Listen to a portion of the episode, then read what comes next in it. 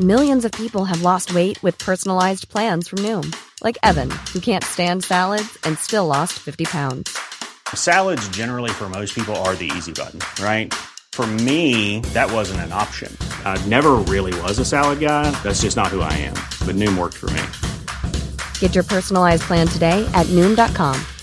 Real Noom user compensated to provide their story. In four weeks, the typical Noom user can expect to lose one to two pounds per week. Individual results may vary. This is MPB News. Hi, this is Karen Brown. Thanks for checking out the Mississippi Edition podcast. If you like what you hear, click subscribe, hit like, or leave us a comment if your app has that feature. Then find other MPB podcasts by searching MPB Think Radio on your favorite podcasting platform. Thanks.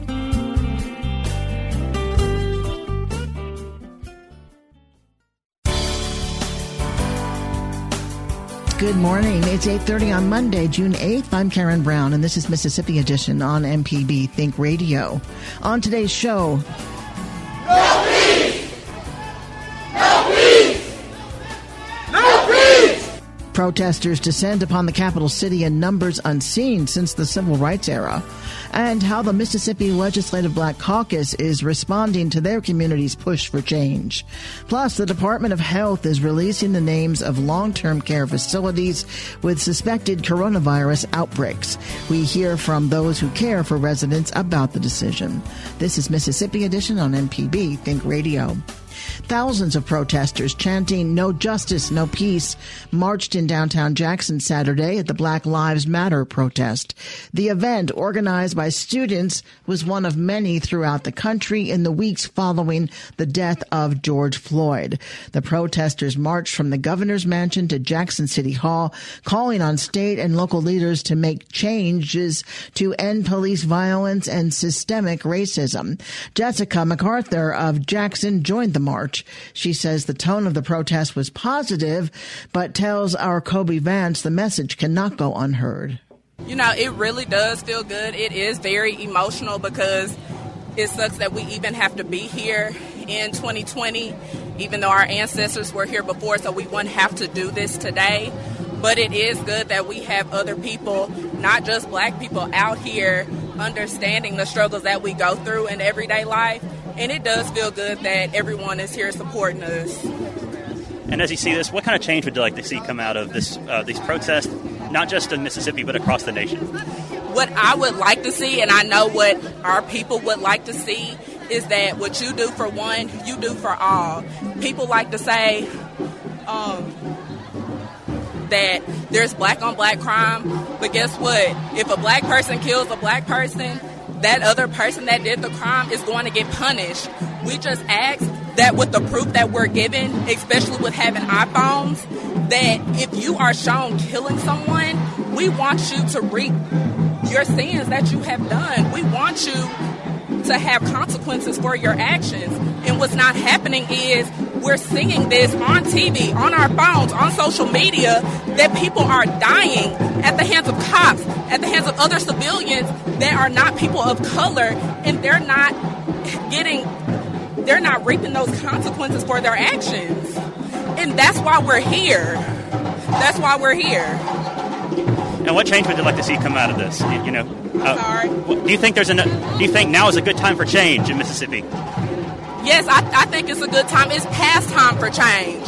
We can't afford to lose anybody else because people aren't ready.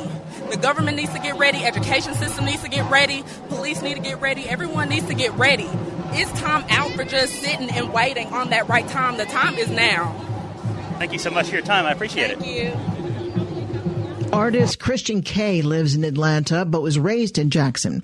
He says the protest was a reason to come home and support his childhood community in this effort to enact real change. the history behind Mississippi and you know even you know through the slavery times and the Jim Crow laws I feel like seeing a lot of this you know a lot of the people here today and it's so diverse the crowd is very diverse um, it's more than I could even imagine more than I ever expected would show up for Mississippi and show up for black people that live here because you know we do care about where we come from and we do care about our people and we care about everyone. But at this time being, you know, black lives just aren't being protected as they should be, and they aren't being valued as they should be. And so, you know, I I don't want to go around just saying thank you to all the white people that are here, um, but I just feel like that's really, you know, a good thing for them to do because, like I said, we've come a long way, but to, for Mississippi to be here right now and showing up is just it's amazing.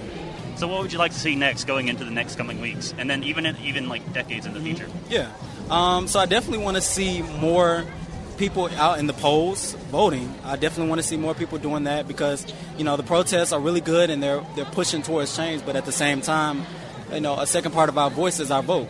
And so if we don't vote, then we can't expect to see the change that we want. And uh, another thing, I guess, would be uh, just you know consequences from the police officers, you know, or anybody for that matter who has any type of hate crime against black people or people in general. You know, they should definitely suffer consequences for what they you know do. That's very important to showing other people that this is not okay and that it, it can't keep happening, and you won't get a slap on the wrist just for um, you know for killing somebody or brutally you know harming them. Before the masses descended upon the capital city Saturday, members of the Poor People's Campaign gathered outside of Attorney General Lynn Fitch's office Friday afternoon.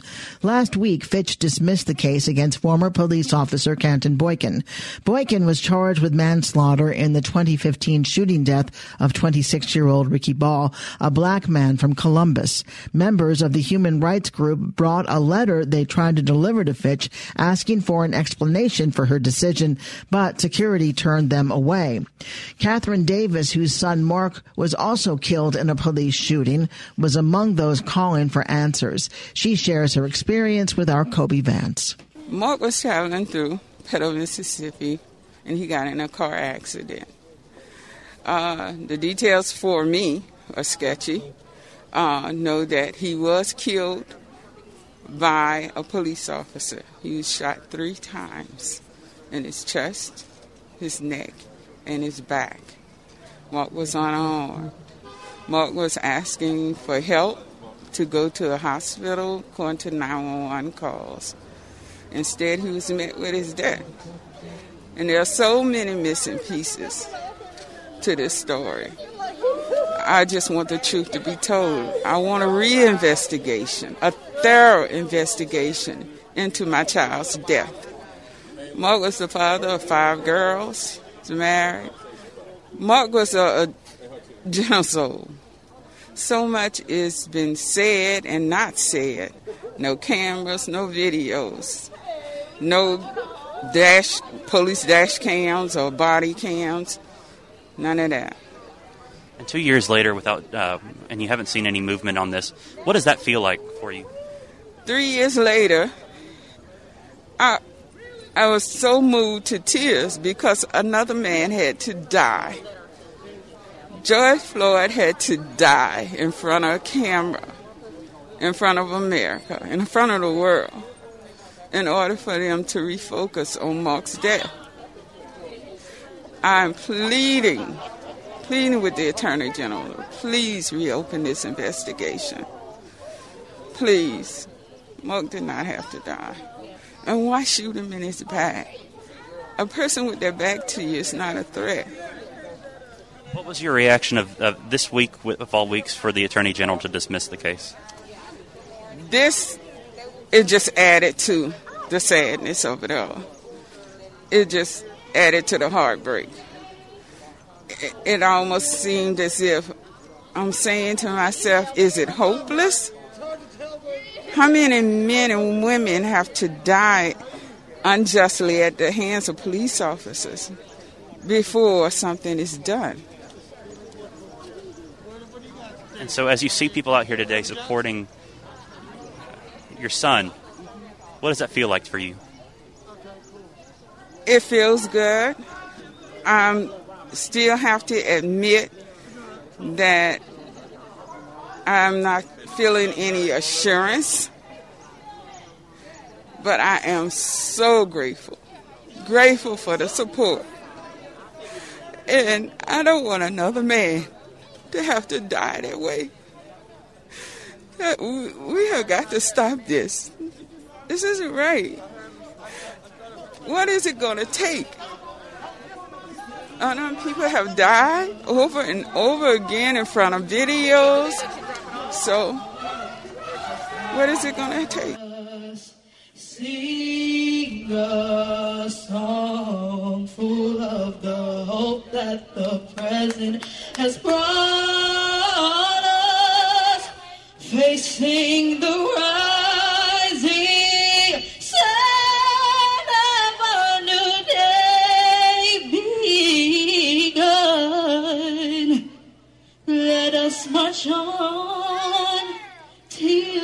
This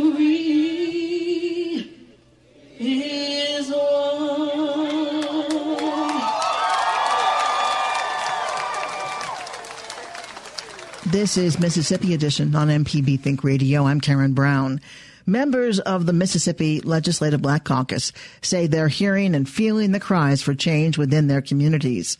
From prison reform to the health disparities prevalent throughout the coronavirus pandemic, black legislators have been searching for solutions to many of the injustices that their constituents face. With the killing of George Floyd amplifying those inequities, caucus member John Faulkner, a Democrat from Holly Springs, tells our Desare Frazier protests are the first step to making change real. We just lost another member of our community uh, to a senseless killing. Uh, and we, we, we mourn with the family of George Floyd, uh, with his family and many other Americans across this country. What do you, what do you think it's going to take to move the needle forward on this issue? In the midst of this, we have not heard from Mississippi leadership in terms of anything that might be on the table to generate discussion for change? Well, I think the first steps have already been taken with, with the protest, the peaceful protests that have happened around this country. So I think the first steps have already been taken. And now with us coming, the members of the Black Caucus coming with this press conference today takes a step further. And we've let our colleagues know across the aisle that we're open, we're ready to have real discussions uh, to try to come up with solutions uh, to the problems we're faced with here in our state. Are you hearing from your fellow legislators about this issue? Not. And I would say uh, white legislators. No, not really, and not nearly as much as we would like to. But you know, this is a, a difficult time for everybody, and sometimes you have to uh, look deep within yourself and find uh, a, a, comfortable place where you can come out and have these discussions. So we, we, we, we've asked them to, uh, to let's talk about it. So hopefully, hopefully they'll, they'll come forward real soon and, and, and we'll have a conversation.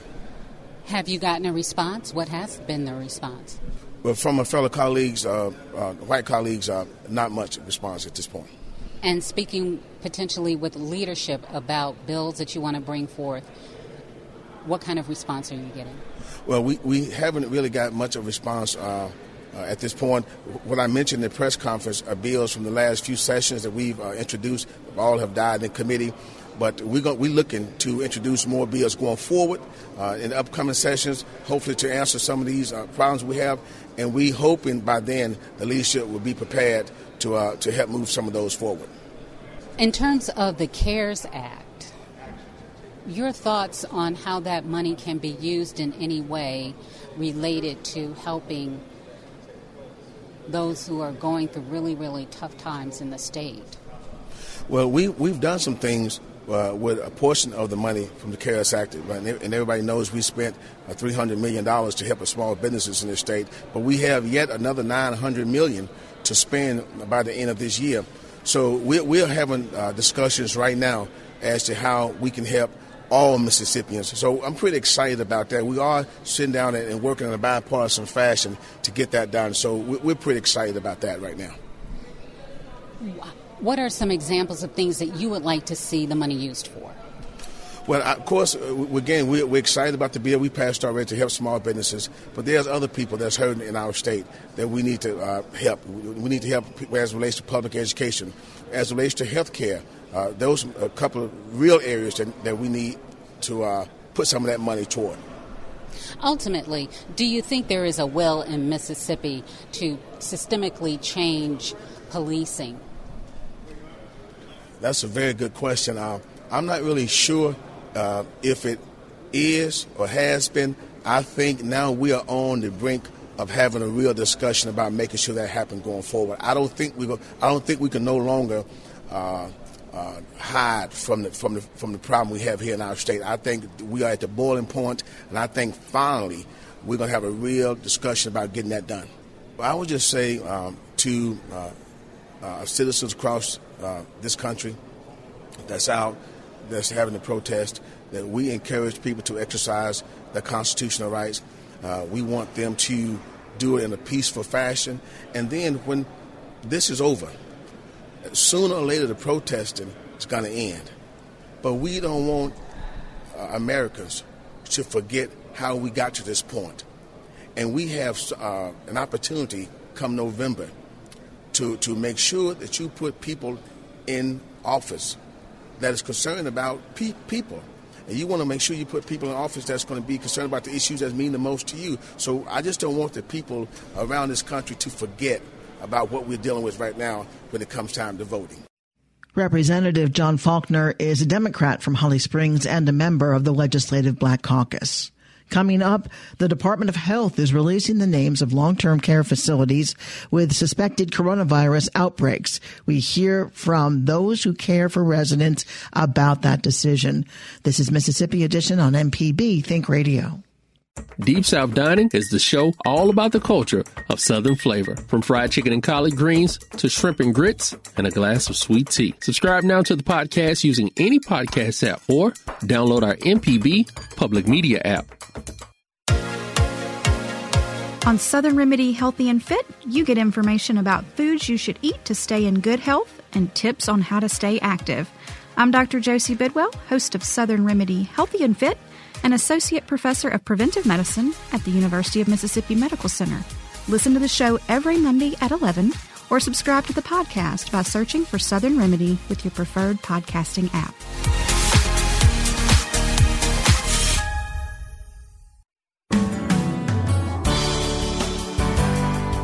This is Mississippi Edition on MPB Think Radio. I'm Karen Brown. More than half of coronavirus deaths in Mississippi have occurred in long-term care settings. And now, due to a court ruling, the public knows the name of each facility with a suspected outbreak, along with the number of employee cases, resident cases, and deaths at those facilities. Priya Chidambaram with the Kaiser Family Foundation tells our Ashley Norwood she is glad they're releasing more data on the impact COVID-19 is having in long-term care facilities. Once the virus enters a facility, the reason that we see it spread so quickly is because these facilities are what we call congregate care settings. You have a lot of people packed into a space and you have staff members going from resident to resident, helping them with things like medication management, uh, you know, helping them with medical equipment and basically being in close contact with them. So when you have sort of a setup like that, the virus will spread pretty quickly. Now that is just addressing sort of the spread of the virus. Now, the reason that we see so many deaths in these facilities is because the residents that live in the facilities themselves are incredibly vulnerable residents. They have chronic conditions, they're people with disabilities, they're the elderly, sort of really all of these populations that we know are, are extremely susceptible to really the worst possible outcome for this virus. So we know that um, there's been a big ask or push for um, the names of facilities where the cases have been found. We know that at least 50% of the deaths by COVID 19 in Mississippi have occurred in these kinds of settings. But now that we have the numbers, you know, um, what stood out to you? What are you seeing? What's the biggest takeaway? Sure. Sure. So we had heard over the last few days that Mississippi was going to be releasing facility level data. And, um, you know, it, it's great to see that we have that data available now. And uh, really, upon first glance, there are two things that stand out. The first is that they actually, uh, the list of facilities that they report is actually smaller, shorter than we would have expected. Uh, last week, Mississippi was reporting that 127 facilities in the state had outbreaks of COVID-19. This list actually only has 116 facilities on it, so uh, it's about nine fewer facilities than we were expecting. Now, something that we could attribute that to is that Mississippi appears to only be presenting data on active outbreaks. So they might not be including facilities where outbreaks have been resolved. So that was one thing. The other thing that stood out to me is that they're actually now reporting um, data on staff cases, which we did not have any data on before. Um, so if you look at the data from last week to this week, it would look like, you know, the number of cases in long-term care facilities has nearly doubled, but in fact, Mississippi is now reporting data on staff members.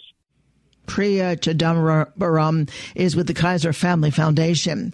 The data release, however, is not free of skepticism. Tony Merrick is president of the Mississippi Healthcare Association.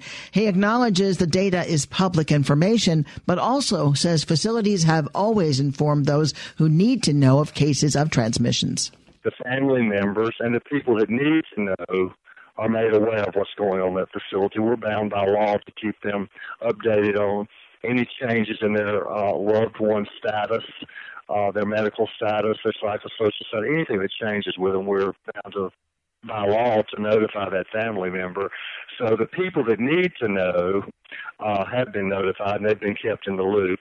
Um, you know, I personally have mixed feelings on that. Uh, of course, it's public record, um, and so it is released and it's out there. Um, so anyone that wants to go online to look at that uh, can see the numbers. Uh, some numbers are higher than others.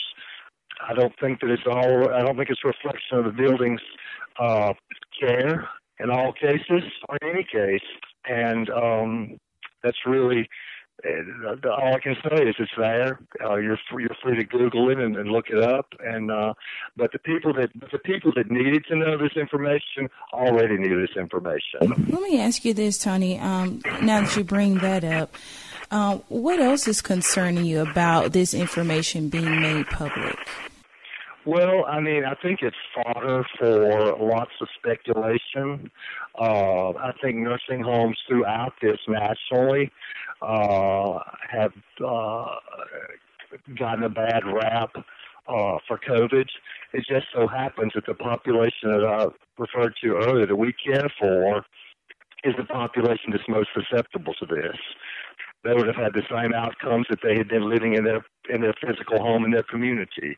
Their age and their uh, comorbidities is the delineating factor in why COVID affects them differently. Uh, we know that uh, the governor has announced, along with the state health officer, Dr. Thomas Dobbs, the testing of mm-hmm. all workers and residents in these kinds of settings. Um, is there any information or any update you could provide about maybe how according to what you know, how that's going? Of course. Uh, the National Guard uh, was assisted by the Mississippi State, State Department of Health, and they, I think that they had until the end of um, May to have all of the Mississippi homes tested, and I believe that they met that goal. Uh, I, I had them test my facility personally. I was here the day that they tested, and we organized it. It was a very, very organized move. It was the National Guard's assistance uh, was invaluable that day. It uh, they were in and out. There were no adverse effects. Uh, they were a very, like I said, a very organized group, and then it gave us a baseline of actually where every home in Mississippi stood. That was employees and residents. So it was a very helpful tool. Tony Hambrick, Hambrick is the president of the Mississippi Healthcare Association. Mississippi currently has 17,270 reported cases of COVID-19 with 817 related deaths. 425 of those deaths have occurred in long-term care facilities. The Department of Health is also reporting 113 active suspected outbreaks within those facilities. This has been Mississippi Edition on MPB Think Radio. Thanks for listening to the Mississippi Edition podcast from MPB News and MPB Think Radio. Don't forget to subscribe if you haven't already, and if your app lets you, leave a comment or review. We really do appreciate it. Remember, you can always get in touch with MPB News on Facebook and Twitter, and fresh episodes of the podcast are posted every weekday morning. I'm Karen Brown. Thanks for listening. This is Mississippi Edition from MPB Think Radio.